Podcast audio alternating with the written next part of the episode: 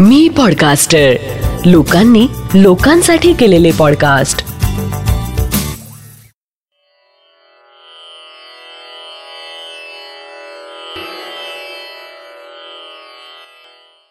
श्री गजानन महाराज की जय.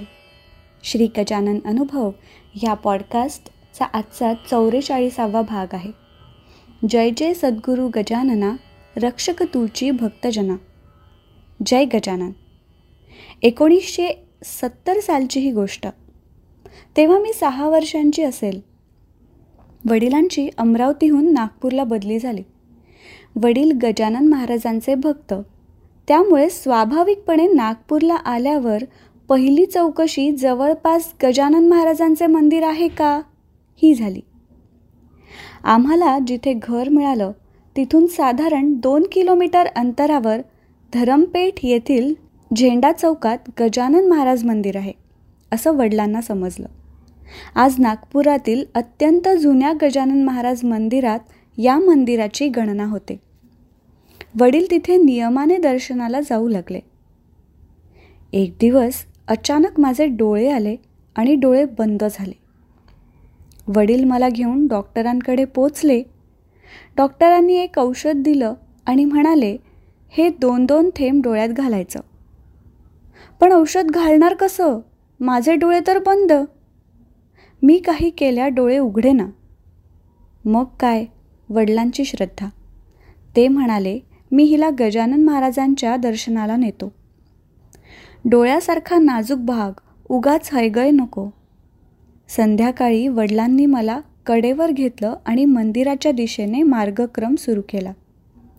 मुखाने महाराजांचा नामजप सुरू ठेवला.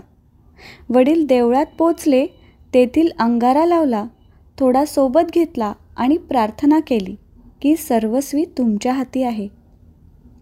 माझ्या मुलीचे डोळे उघडू द्या. संध्याकाळी दर्शन घेऊन आम्ही घरी गेलो आणि सकाळी माझे डोळे आपोआप उघडलेत. त्यानंतर पुढील औषधोपचार सोपा होऊन आठवड्याभरात डोळे पूर्ववत झाले. असे अनेक लहान मोठे अनुभव वडिलांना अनुभवता आले आणि महाराजांच्या चरणी त्यांची श्रद्धा दृढ होत गेली. गजानन विजय ग्रंथाच्या सोळाव्या अध्यायात शेवटी म्हटलं आहे प्रचिती वीण कवणाची परमार्थीन निष्ठा बसे. ती एकदा बसल्यावर मग मात्र होते स्थिर. संत सेवा महाथोर हे भाविक जाणती. वडिलांना जशी प्रचिती आली तशीच त्यांच्या सान्निध्यात राहून आम्हा तिन्ही बहिणींना पण ती जवळून अनुभवता आली. वडील नियमाने विजय ग्रंथाचे पारायण करायचे. मी लहानपणापासून त्या गोष्टीची साक्षीदार आहे. वडिलांची पारायण करण्याची पद्धत काही औरच होती.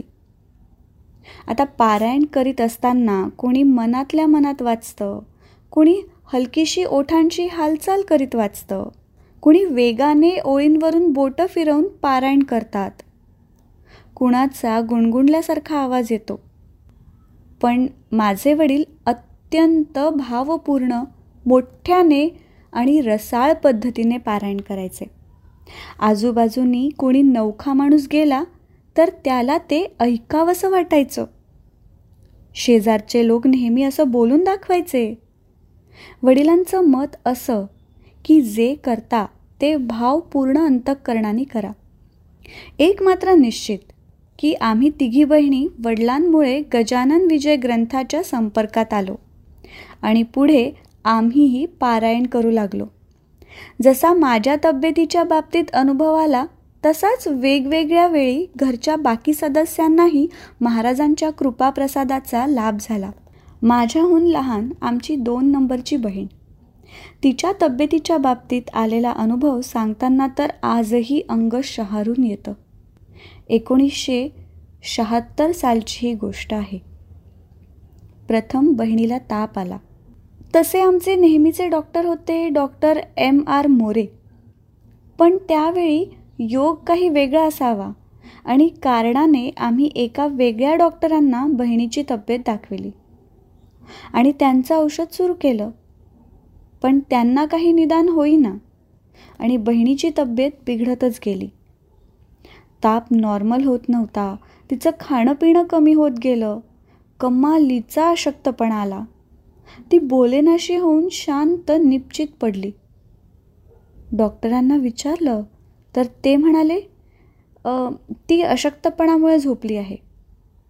आईवडिलांना वाटलं असेल अशक्तपणा. काही वेळांनी दादांनी म्हणजे माझ्या वडिलांनी सहज अंगाला हात लावून पाहिलं तर तर पाहताच दादांना धस्स झालं. तिचं अंग थंड झालं होतं आणि तिच्या ओठांच्या बाजूला दोन चार मुंग्या फिरताना दादांना दिसल्या. त्यांचा समज झाला मुलगी गेली. ते जोरात ओरडून आईला म्हणाले आपली मुलगी गेली. आवाज ऐकून शेजारचे लोक आत आले. दादा घाईघाईने डॉक्टर मोरेंना बोलवायला रवाना झाले आणि डॉक्टरांना घेऊनच ते घरी आले. डॉक्टरांनी तपासलं. डॉक्टर म्हणाले ती कोमात गेली आहे. आपल्यापाशी अठ्ठेचाळीस तास आहेत. या काळात ती शुद्धीवर आली तर वाचली. आपण प्रयत्न करू. बाकी बाकी परमेश्वराची इच्छा. डॉक्टरांनी तिला घरीच सलाईन लावलं आणि औषधोपचार सुरू केले. तिच्यावर सतत लक्ष ठेवून राहा हे सांगायला डॉक्टर विसरले नाहीत. वडिलांनी गजानन महाराजांना कळवळून प्रार्थना केली. गजानन विजय ग्रंथ माथ्याला टेकला आणि उदबत्ती ओवाळून वडिलांचं पारायण सुरू झालं.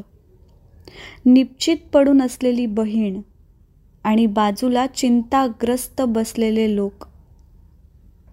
त्या दिवशी वडिलांच्या आवाजात एक वेगळीच आर्तता सगळ्यांना जाणवू लागली.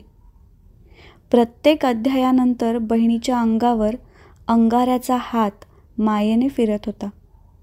दासगणूंचे रसाळ वर्णन भावनेला हात घालत होते. येवी तेवी मरते पोर माझे आता साचार पाहू करून एक वार उपाय हा शेवटचा. या ओव्या ऐकताना तर वडिलांसह बाजूला बसलेल्यांना हुंका आवरणं कठीण झालं. अगदी पोथीसारखीच परिस्थिती होती. पुढे ओव्या आल्या. अमृततुल्य तुझी दृष्टी त्याची करावी आज वृष्टी. नको करूस मला कष्टी महापुरुषा गजानना. भावनांच्या हिंदोळ्यावर मन खाली वर होत होतं. पुन्हा सगळे आशावादी होत आणि मनापासून तब्येतीसाठी प्रार्थना करीत.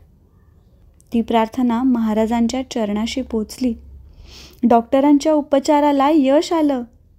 दिलेला अवधी संपण्याच्या आधीच बहीण शुद्धीवर आली. तो टायफॉईड असल्याचं निदान झालं. अर्थातच पुढे योग्य कालावधीत तिची तब्येत ठणठणीत झाली. आज आम्हा सर्व बहिणींची आणि आमच्या कुटुंबियांची गजानन महाराजांवर श्रद्धा आहे. आजही आम्ही एकत्र गप्पा करीत असतो तेव्हा गजानन महाराजांचा विषय निघाला की मागे घडून गेलेल्या बऱ्याच प्रसंगात महाराजांचा प्राप्त झालेला कृपाशीर्वाद आठवतो आणि सर्वच मनोमन महाराजांचे आभार मानून त्यांचं स्मरण करतो. श्री गजानन जय गजानन. श्री गजानन जय गजानन. आत्ता आपण ऐकलात हा अनुभव आहे सौ अनघा विजय जलतारे नागपूर यांचा. जयंत वेलणकर यांनी शब्दांकित केलेला पौर्णिमा देशपांडे हिच्या आवाजात आणि नचिकेत शिरे प्रस्तुत श्री गजानन अनुभव ह्या पॉडकास्टचा हा भाग. हा अनुभव तुम्हाला कसा वाटला हे आम्हाला नक्की कळवा. आणि तुमच्याकडे असे काही अनुभव असतील तर ते पण आम्हाला पाठवायला विसरू नका. आपल्या प्रतिक्रिया किंवा अनुभव आमच्यापर्यंत पोहोचवण्यासाठी डॉक्टर जयंत वेलणकर आणि मी पॉडकास्टचे डिटेल्स एपिसोडच्या शो नोट्समध्ये दिले आहेत. दर गुरुवारी नवीन अनुभव ऐकण्यासाठी मी पॉडकास्टरच्या यूट्यूब चॅनलला लाईक आणि सबस्क्राईब करा. आणि मी पॉडकास्टरचे इतरही पॉडकास्ट नक्की ऐका. लवकरच भेटूया पुढच्या गुरुवारी एका नवीन अनुभवासोबत. तोपर्यंत श्री गजानन जय गजानन.